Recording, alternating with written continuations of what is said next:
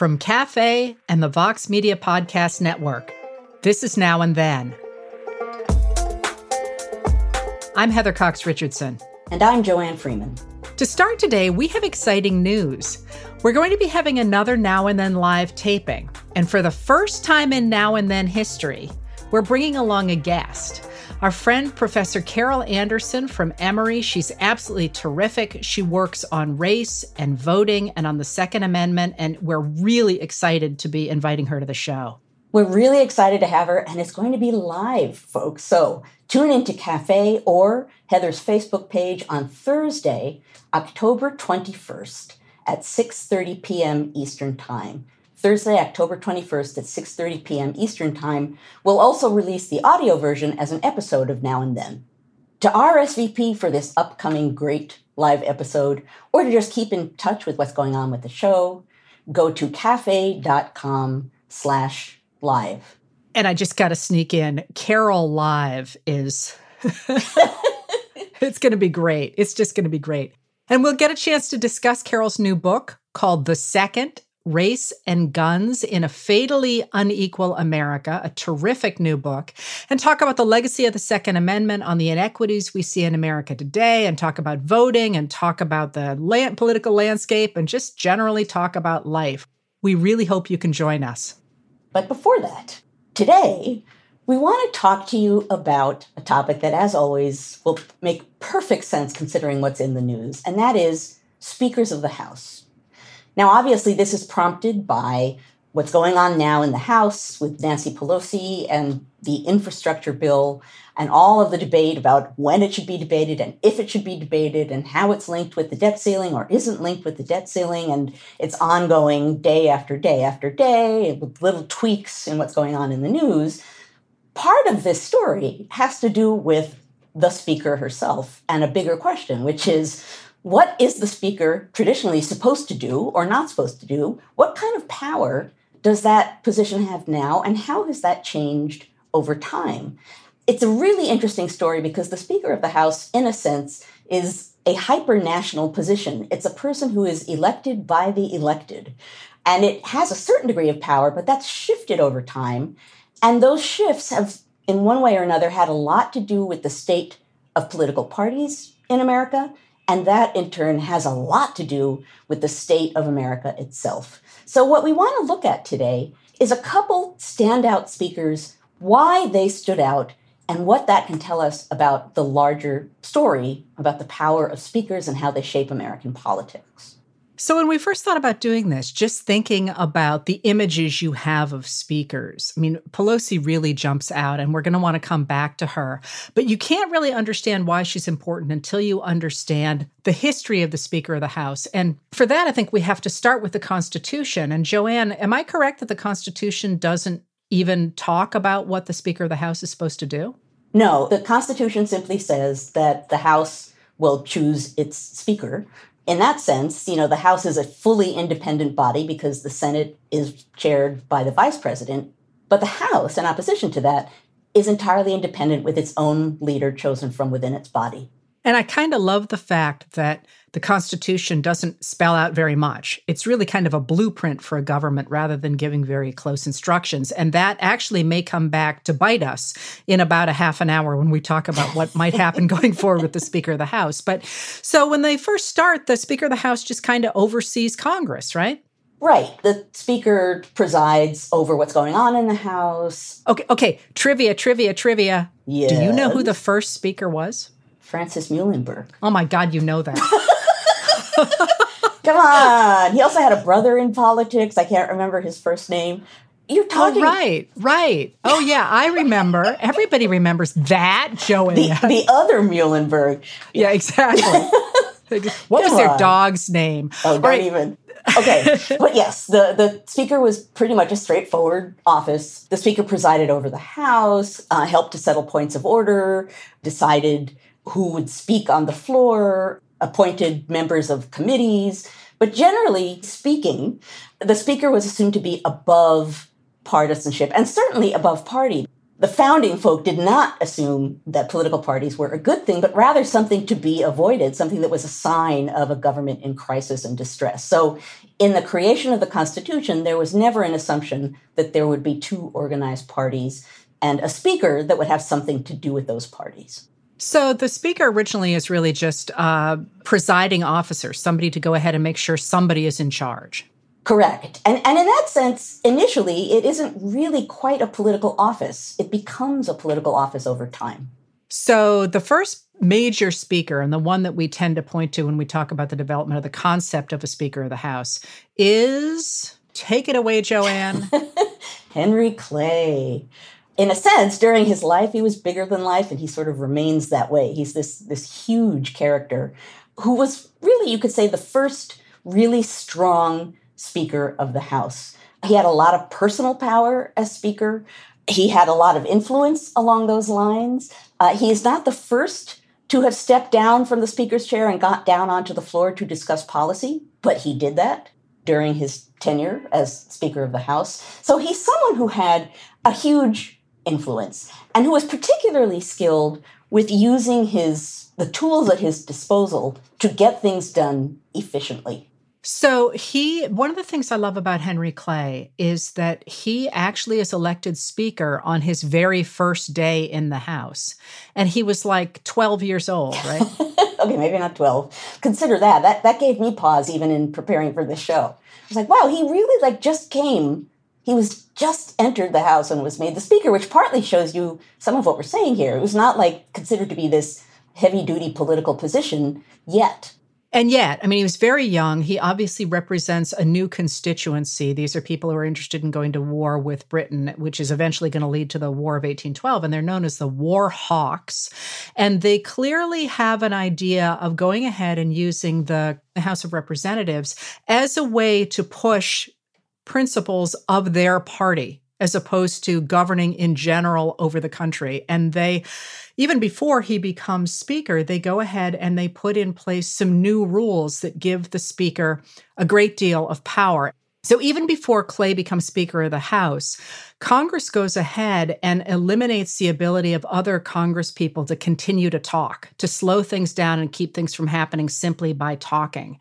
And that's a, a policy that Henry Clay is going to solidify into the House. And you know, the Senate never gets that. So the Senate still has the what we now call the filibuster. You can't shut up a senator just by calling the previous question. and the Senate is, has always been famous for that as, you know, the land of oratory where you can speak as long as your lungs can carry you. So what Clay does then is he ushers in a new era in Congress where it's actively going to push the policies of one or another party. And as an example of how this works, because um, as we're going to see throughout today's episode, you can, a speaker can do lots of obstructing in the course of stopping others from obstructing things. And the previous question, which you just mentioned, Heather, is a great example. The way that works is if people are debating a bill, someone could say, I call the previous question. And what that basically means is, I think we need to call a vote on this now. Now, generally, speaking before this point, that would happen. There would the question would be called if people wanted to have that bill pass, the debate would continue on. However, in time, and Clay is part of the reason for this switch, the previous question becomes a way to end debate. So that when you say, I call the previous question, you're not going to have debate after that point. You're, you're basically saying, now there shall be a vote.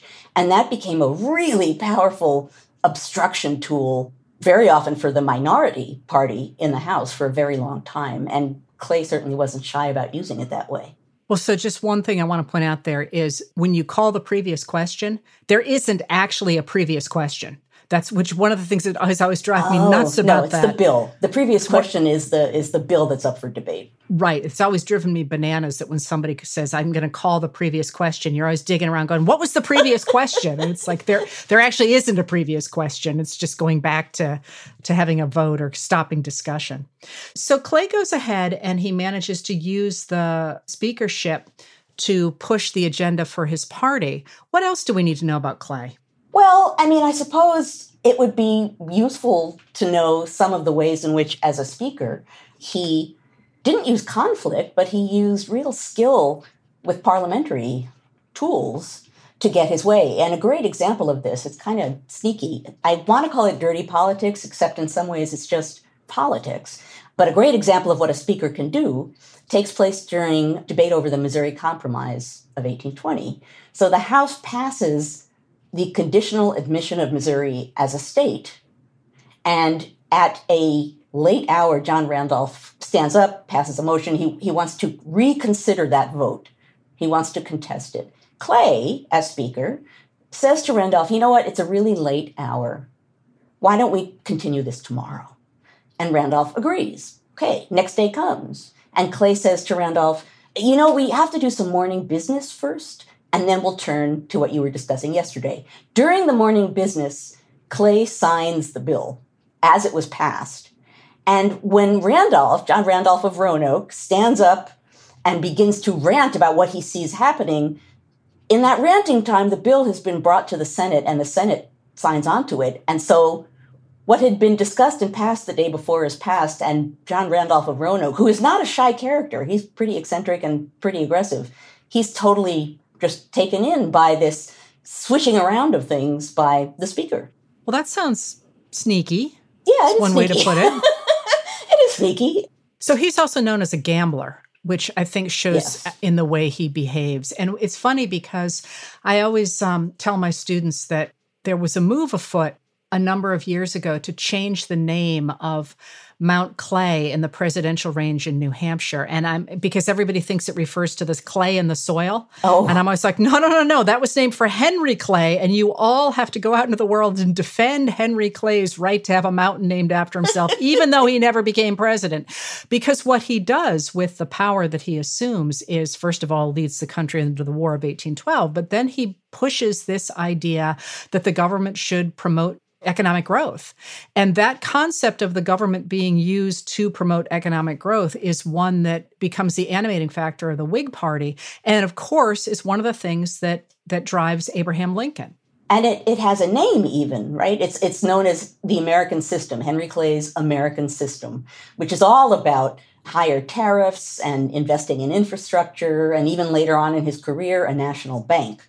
So Lincoln goes on in after Clay's death to say, Henry Clay is dead. His long and eventful life is closed. Our country is prosperous and powerful, but could it have been quite all it has been and is and is to be without Henry Clay? Such a man the times have demanded, and such in the providence of God was given us. But he is gone. Let us strive to deserve, as far as mortals may, the continued care of divine providence, trusting that in future national emergencies, he will not fail to provide us the instruments of safety and security. And that speaks, I think, to your earlier point about how Clay, in many ways, simply reflects the times in which he came up. He's using the government to, or he's using the speakership to go ahead and enable him to put things through, but he's really a representative of his time. Right. And that's particularly true given that at the time that he's speaker, the United States is still relatively young. There are not fully organized, entrenched political parties yet. There are still all kinds of precedents being formed. I'm going to add one point, though, before we move on. I think it's important considering we're talking about people with strong personalities and strong agendas. Clay was known at the time as the great compromiser because that was one of his skills as well. He's an outgoing guy, he's a congenial guy. He also happens to be a duelist. But in addition to all of that, he was someone who was really skilled at getting people into some kind of a compromise. He was known for that personally as well as politically. And as we're going to see, that matters a lot too. Yes, he's a great compromiser, but he's also pulling the kind of stuff he pulled on Randolph. Yes. Oh, yes. I mean, that's kind of why I mentioned the compromising because because that's a good side of the sneaky stuff but the, the speakership is such an interesting position after Clay has had it because it becomes the place for people who are extraordinarily skilled at compromise, at knifing people, and at assuming power to take the country in a certain direction. I think that's true, but I think also we can see if we end up agreeing on this, but I think the most successful speakers, in addition to being people who like to deploy power, are people with really big personalities who can have a certain amount of personal authority that way. Yes, I think that's exactly right. The big personalities, and actually, the person to whom you were alluding is Thomas Brackett Reed, who is he's a Republican. He comes from the state of Maine, and he served as the Speaker of the House of Representatives from 1889 to 1891, and then again from 1895 to 1899. And the reason that those dates matter is because those are the dates when the big business Republicans were in the White House, and so he's going to work really closely first with Benjamin Harrison and then with William McKinley to push their big business agenda. And I know those are names that a lot of people haven't heard and don't think a lot about, but they're incredibly important thanks to Thomas Reed. They change really the entire way America operates. So um, Reed is frustrated by the situation in Congress after Democrats return in the wake of the Civil War. And he's frustrated that he can't seem to get anything through. So his real claim to fame as a speaker is going ahead and using the rules in such a way that he can basically jam through his agenda. And that agenda, after the election of Benjamin Harrison in 1888, he couldn't take office in 1889, is to go ahead and guarantee that the Republican Party stays in power forever. I want to read a quote, though, that shows what Heather is describing here, what you're talking about here, Heather, isn't just, I'm going to do things that help my party. It's really blatant. This is a quote from Reed. The best system is to have one party govern and the other party watch.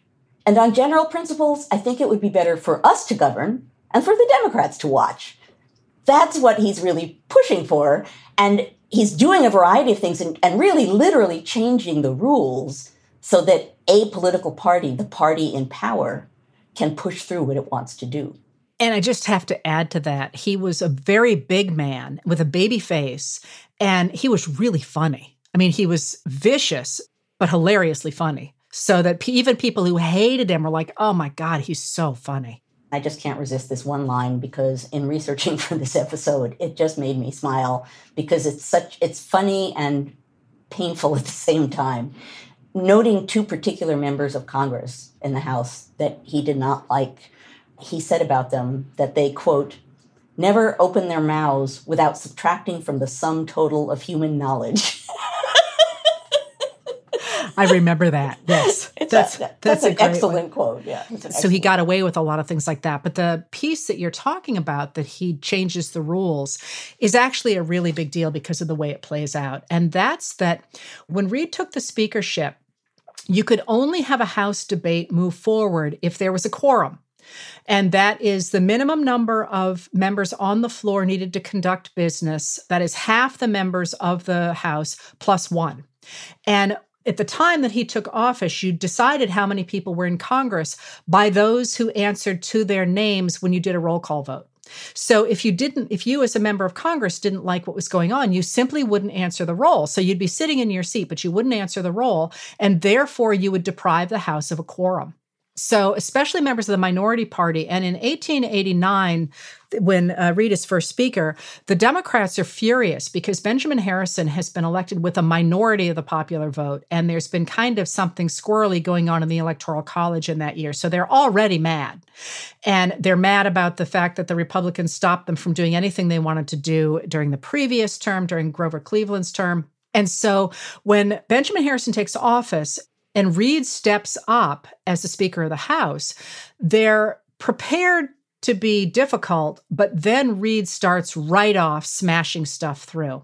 And right before he becomes speaker, about nine months before he becomes speaker, Reed is furious by this. And he actually writes an article titled Rules of the House of Representatives, in which he notes that in the previous Congress, the House only voted on 8% of the bills because of this, as he said, disappearing quorum.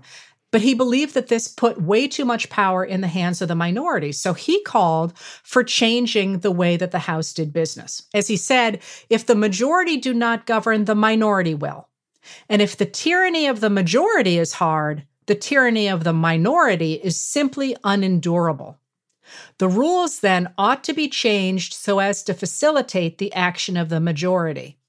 This proposition is so simple that it is a wonder there could be any discussion about it. And yet, recently in the House, there was much said in debate about the rights of the minority and that the rules of the House, instead of being merely business regulations, a mere systematization of labor, were a charter of privileges for those whose arguments were too weak to convince the House. Now, I want to note here some of the changes that he's making. And the first one affects precisely what you, Heather, were mentioning a moment ago, which has to do with this practice of people from the opposition party being in the House, not responding when their name is called, and thus being marked absent. They're not included as part of the quorum, and thus you don't have enough people to have a vote. So the first thing he does, and it's noted at the time and it earns him a nickname, he says, you know what? If you're in the room, you're here. No more of this, I'm not answering to my name, and so I'm not here and you can't have a quorum. Says, if you're in the room, I'm counting you as here. And this has a great outcry to it. It's in, in the press and people are yelling about it. And he, it earns him the nickname Czar Reed or Dictator Reed, that he's coming down with these tyrannical policies. Some of the other things he does, he makes the number needed for a quorum in the House less. He gives the Speaker permission to deny recognition to members who are making motions just to waste time. He enables the Speaker to refer legislation to committees without asking for a vote of the House. And in a way, this is, helps to explain how some of this is happening. The Rule Committee of the House is given a lot more authority. And together, these changes, plus all of the other changes he makes, become known as Reed's rules. And he really is known as Czar Reed for this precise reason. He's changing the rules dramatically to enable the majority party to do what it wants in Congress. And he's doing this at a time when parties are being modernized and organized in a way that they hadn't been before. So, again, just like Clay, he's a man who's doing something very powerful at the moment when that power can really have an impact. And it does have an impact. He does things like put William McKinley at the head of the Ways and Means Committee, which is an enormously powerful committee. And they're going to go ahead and rework the tariff really to help big business.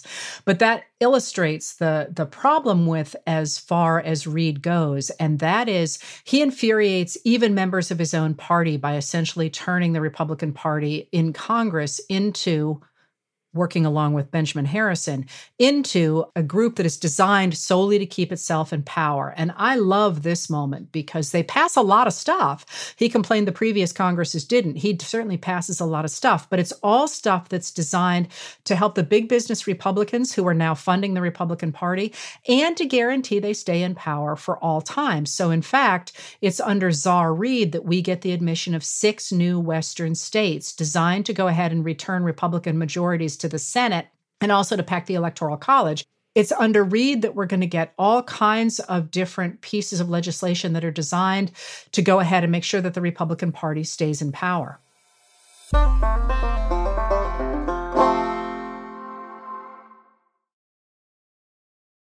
So we have Clay going ahead and modernizing the speakership to make it reflect a moment when the Congress had to go ahead and be able to bring order and to actually move forward and do stuff and to work in general for the country. And then we have Reed coming in and saying, wait a minute, I can use these rules in such a way that I can go ahead and push my own agenda forward. So, in that sense, I think too, he reflects the moment in which he is speaker um, he also reflects, I think, the kind of people who were rising in politics in that era. We got Clay being very clearly a pre Civil War politician. We got Reed being a late 19th century Republican. And that brings us forward to the guy we both thought of when we talked about doing this. We both instantly said, oh, yeah, right, powerful speakers. Tip O'Neill. How can you talk about powerful speakers without talking about Tip O'Neill? And I suppose because he's in the, the modern era, you know, you and I, Heather, have been talking about Clay being a big personality and Reed being a big personality. But given that O'Neill is, is, you know, in quote unquote our times, that big personality, I think, is easier for us to see. Well, he certainly dominated the news while he was Speaker of the House. I mean, he served for five complete consecutive Congresses, which is, I think he's the only Speaker to have done that. He served from 1977 to 1987, the early years of the Reagan administration, coming off the end of the Carter administration. You know, he was there a really long time and he was just so good in front of the cameras. And of course, he and, and Reagan had uh, friendly relationship aside from politics. So there was also a lot kind of of I don't want to say romance about that, but this idea that you have these two extraordinarily different men politically who came from similar backgrounds and could still be friends after the day's sparring got over. But in a way, that relationship just epitomizes his politics, right? His technique. Because the most distinctive thing about him, in a way, was that Unlike Reed, who's entrenching party politics, O'Neill is someone who maneuvers really well within party politics of both parties. He's someone who can wheel and deal and negotiate, and he's collegial, and he brings people together, and he reminds people of the institution's history, their own history, what they want. He sort of brings a personal dimension to politics that allows people to work together in a way that's good for the institution of Congress and that ultimately allows compromises to happen. I think that's right, but I think that that back to your point, I think that reflects the time as well as the person. So he's absolutely a coalition builder. And he comes from, of course, the Boston Irish scene and always talked about how all politics is local. And, you know, there's this old saying about how he once made the mistake of not asking someone for their vote. And she called him out on it. And ever after that, he would always make it a point to ask people to vote for him because people like to be asked, as he said. So partly it's his personality, but partly I think it is the New Deal coalition. I mean, he comes up the ranks during the Depression. He graduates from college in 1936, and he sees the government in a very New Deal way. You know, the idea that the federal government should take care of people the same way that machine politics in cities used to take care of people. And that was about wheeling and dealing and building coalitions and making sure that everybody got their potholes filled. And when that comes head up against the Reagan era, when the whole idea, as Reagan talks about in his first inaugural, that in our present crisis, the government is not the solution to the problem, the government is the problem. That just doesn't make any sense to somebody like Tip. That's not the world he came from politically, ideologically, in every other way, that wouldn't make sense to him. I also think that part of that assumption about government being there to help people plays well with who he appeared to be. You said, Heather, he, he shows well in front of the camera. He did. He seemed like this collegial big guy who, you know, is quote unquote one of us and, you know, speaks as we would speak and understands what we understand. And when you look at some of his conversations, certainly as he gave them during his time as speaker, you can hear that in him. You can hear the fact that he's kind of appealing to the shared humanity of who he's talking to. And the example I want to mention, I'm, I'll mention it not because it's necessarily very important, but again, in, in thinking about this episode, it stood out to me because it sounded so much like him and it sounded so much not like what you would hear today. And this is O'Neill talking about his first conversation with President Jimmy Carter. And O'Neill says, Our first conversation, he told me how he had handled the Georgia legislature by going over their heads directly to the people. I said, Hey, wait a minute. You have 289 guys up there, the House Democrats, who know their districts pretty well. They ran against the administration and they wouldn't hesitate to run against you. He said, Oh, really? What I love about that is, hey, wait a minute. You've got 289 guys up there. it's it's such a it's institutional, but it's human, but it's aggressive, but it's not closing doors. But the institutional part you're pulling out really matters yes. because he sees the government as an institution designed to help people. And if you're not part of that sort of insider game, you don't get that. So you can see how President Jimmy Carter might not have seen that coming as he did from a, a, state where he had had to work around the people that were already in, in the legislature and go directly to the people and had done so very successfully. And of course, that didn't translate well to Washington when he tried to translate it there. But the other great O'Neill quotation, I think, is when he talks about working with Reagan. And it's really important to remember that O'Neill's version of the government that's designed to be this institution that goes ahead and helps ordinary Americans, as I say, I think the machine politics side of that really matters because that's what O'Neill is coming from, that sort of Boston feel. His ideology is dead set against that of Reagan's which is designed to destroy all that, you know, designed to be an outsider and get rid of the government and go ahead and slash regulation and slash taxes and make sure that individuals are able to accumulate money as they wish and run their businesses the way they wish. And they are really diametrically opposed. And what does O'Neill say? He says, We're going to cooperate with the president. It's America first and party second. We're going to give them enough rope. They can either this is so this is so O'Neill. They can use it either to herd cattle or make a mistake. Hmm. It's no utopia out there. Let the Republicans keep all the promises they made. They've got to deliver. Let them sail the ship. We're going to see how they operate. But of course, what he wasn't prepared for was the rhetoric that the Reagan administration also brought with it that enabled them to do things like triple the debt and still talk about fiscal conservatism. But that idea that this is the gridiron, if you will, this is where we're going to fight out ideas and we're ultimately going to take it before the American people, that is so a product of the period from 1933 to 1981. The idea that what we're really going to do is we're going to decide what this institution should do for the people. And we're all playing here on equal terms. It's kind of a wonderful moment. And that's, you know, Congress at its best. It's always been a place that is rough and that has conflict and that has ugly moments and that brings us to the cusp of crisis and occasionally beyond. That's always true. But when it is functioning at its best, it's an institution that's grounded on a procedure based way of proceeding that creates even ground for all of the players on that field. So then there's that fabulous moment where Speaker O'Neill runs up against a new representative from Georgia, Newt Gingrich. Young guy, 39 years old, in May of 1984. Gingrich and his fellow Republicans from the caucus he had developed, the Conservative Opportunity Society, they called themselves, did this like tag team denunciation of Democratic foreign policy in the period after Vietnam. And they they not only singled out one of Tip O'Neill's close friends, uh, his political ally Edward Boland, who served as the chair of the House Intelligence Committee, they did it after most of the legislators had gone home. And they did it for C SPAN. It was sneaky and it was, you know, I, I, just hear it and I think Czar Reed, right? That's exactly the sort of thing that Czar Reed would do.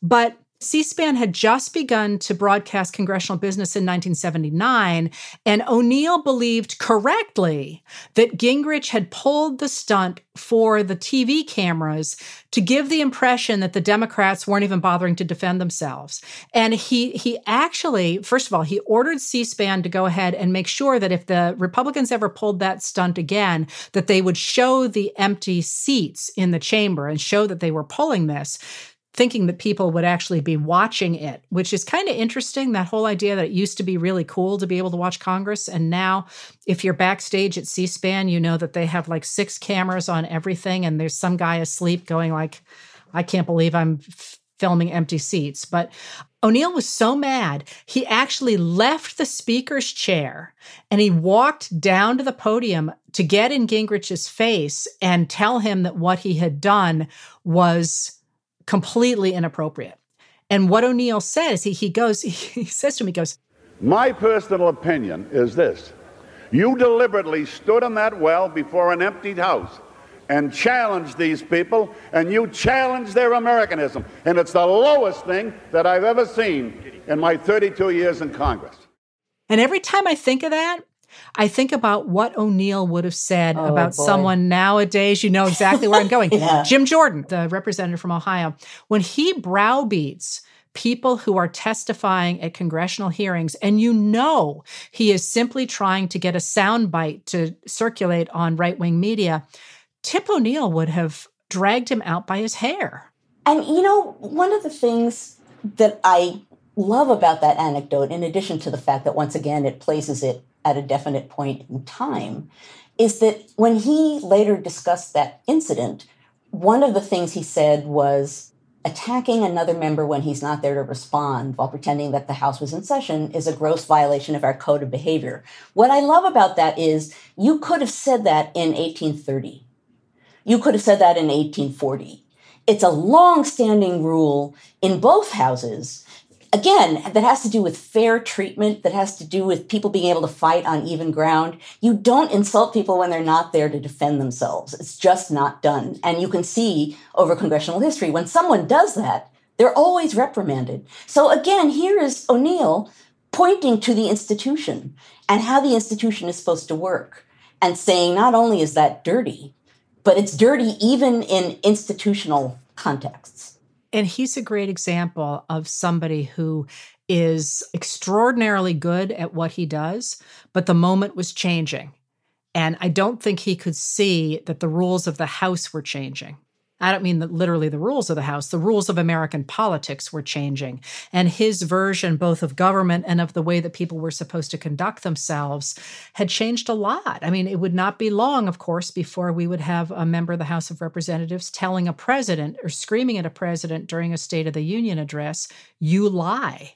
I mean, the old days of courtesy are long gone. Courtesy and institutional respect. Yeah. Yeah. Well, so this has sort of moved us. And that brings us quite naturally. you know, I was trying to think of a smooth segue. there are no smooth segues into modern day politics. Well, but but if we if you think about it though, in a way it is a smooth segue because now we're dealing with Nancy Pelosi, the Speaker of the House now. And she, of course, is of an era with Tip O'Neill. She's 81 years old. And she has been through this period of the polarization of Congress and recognizes a different set of circumstances than he does. And because of her own background, I think she, like O'Neill was, and like Reed was, and like Clay was, is sort of uniquely positioned to represent this moment in American politics. And one of the most obvious ways in which that is true, even before you get to her personality and her manner and her politics and how she works as speaker, is the simple fact that she is a she. At a moment when women are increasingly and hopefully will continue to be increasingly present in politics of all kinds, but and particularly in Congress.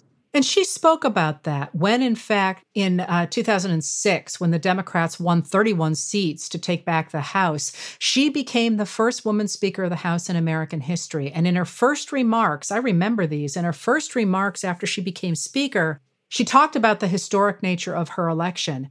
She said, This is an historic moment. It's an historic moment for the Congress. It's an historic moment for the women of America. It is a moment, it is a moment for which we have waited over 200 years.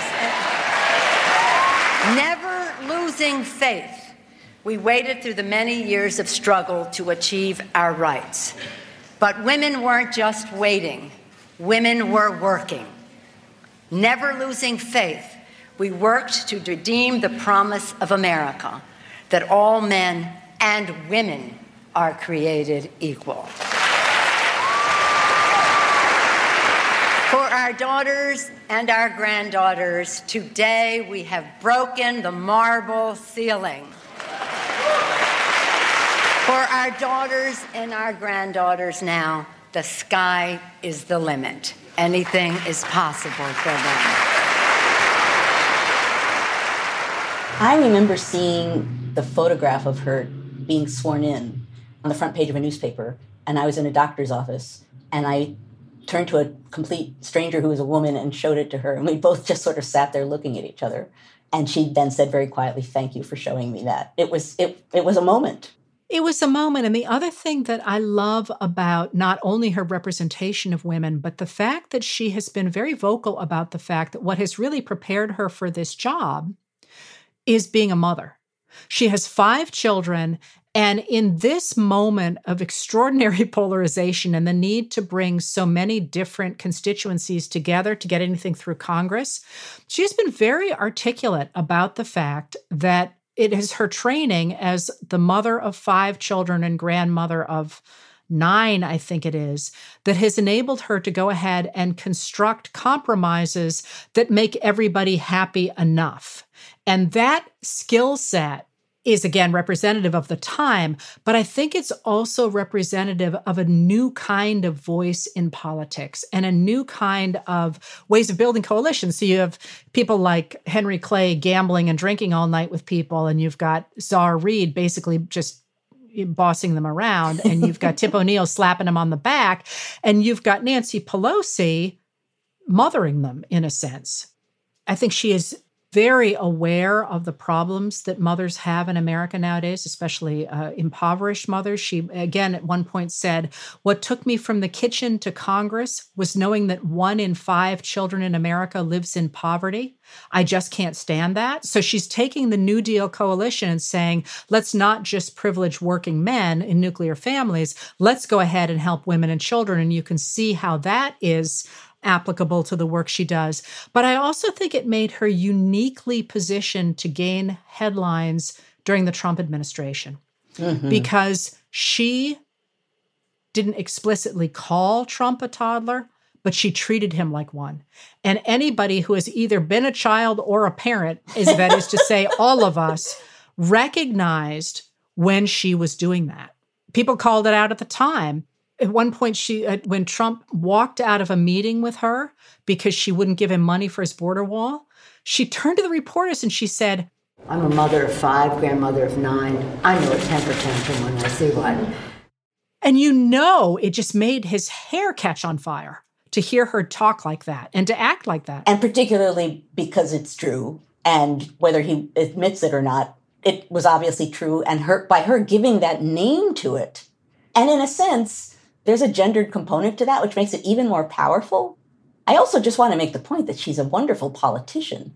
She's a very skilled politician who understands the need to work with different coalitions to bring people, if not together, at least to get them to go on a track that's going to end up with some kind of a conclusion.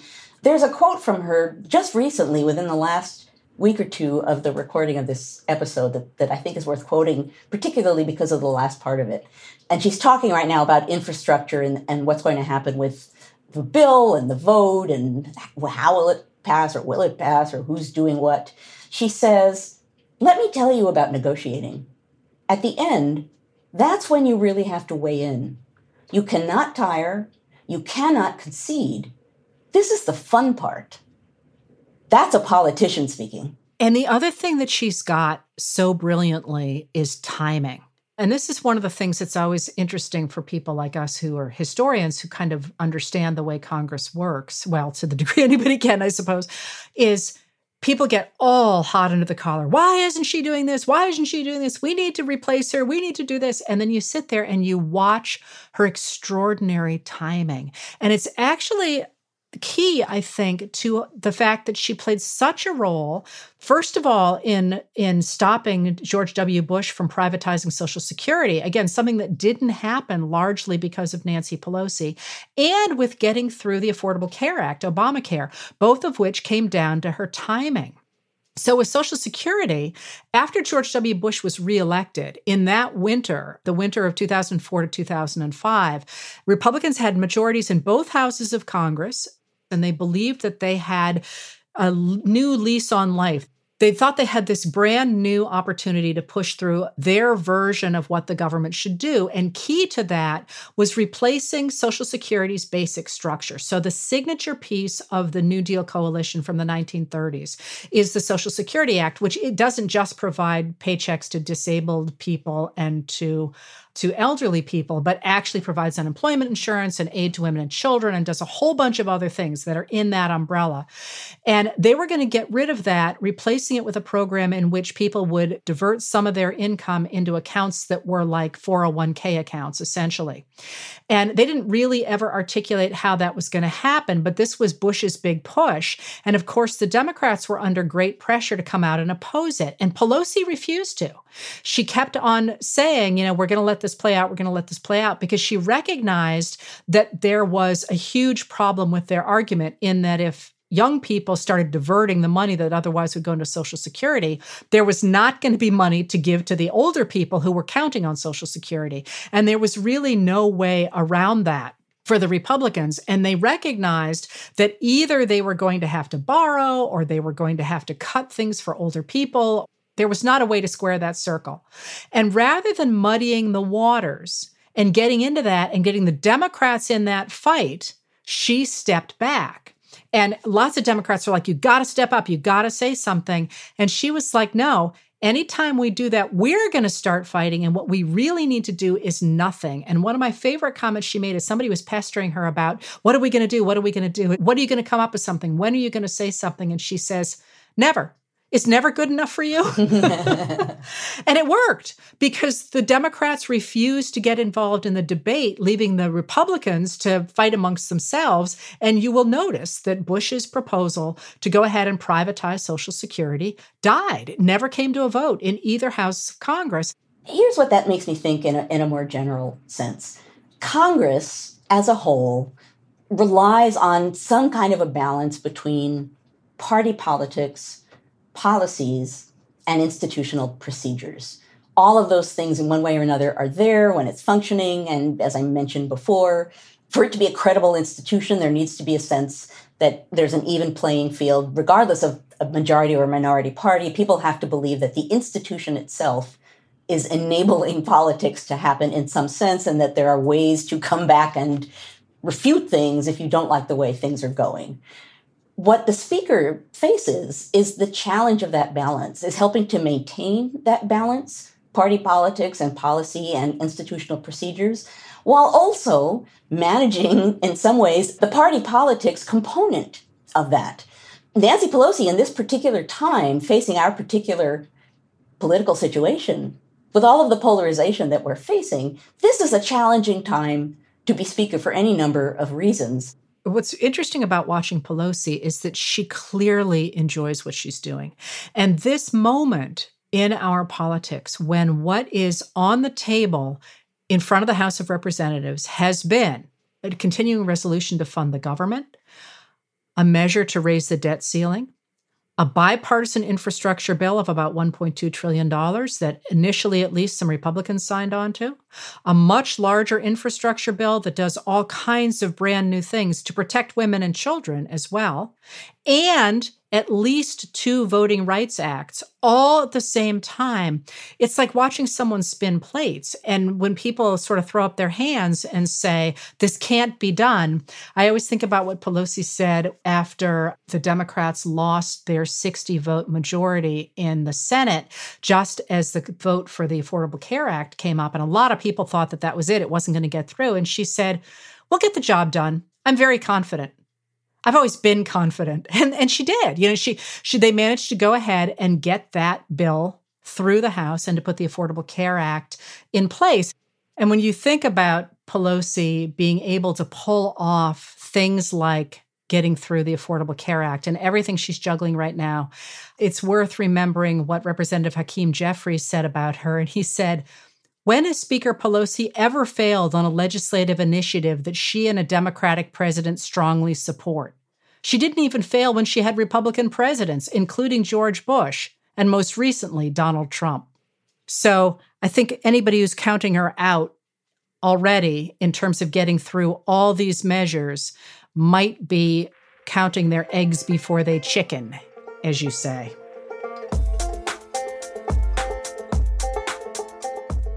Our conversation continues for members of Cafe Insider. Heather and I take you behind the scenes of each episode in a special segment of Now and Then that we call Backstage. So join us backstage and get an inside look at the thoughts we're wrestling with as we prep for our weekly conversations. Head to cafe.com slash history to join. And for a limited time, get 50% off the annual membership with a special code, HISTORY. That's cafe.com slash history. And the discount code is HISTORY. That's it for this episode of Now and Then. If you like what we do, please rate and review the show on Apple Podcasts or wherever you get your podcasts. It makes a big difference in helping people find the show. Your hosts are Joanne Freeman and Heather Cox Richardson. The executive producer is Tamara Sepper. The editorial producer is David Kurlander. The audio producer is Matthew Billy. The Now and Then theme music was composed by Nat Weiner.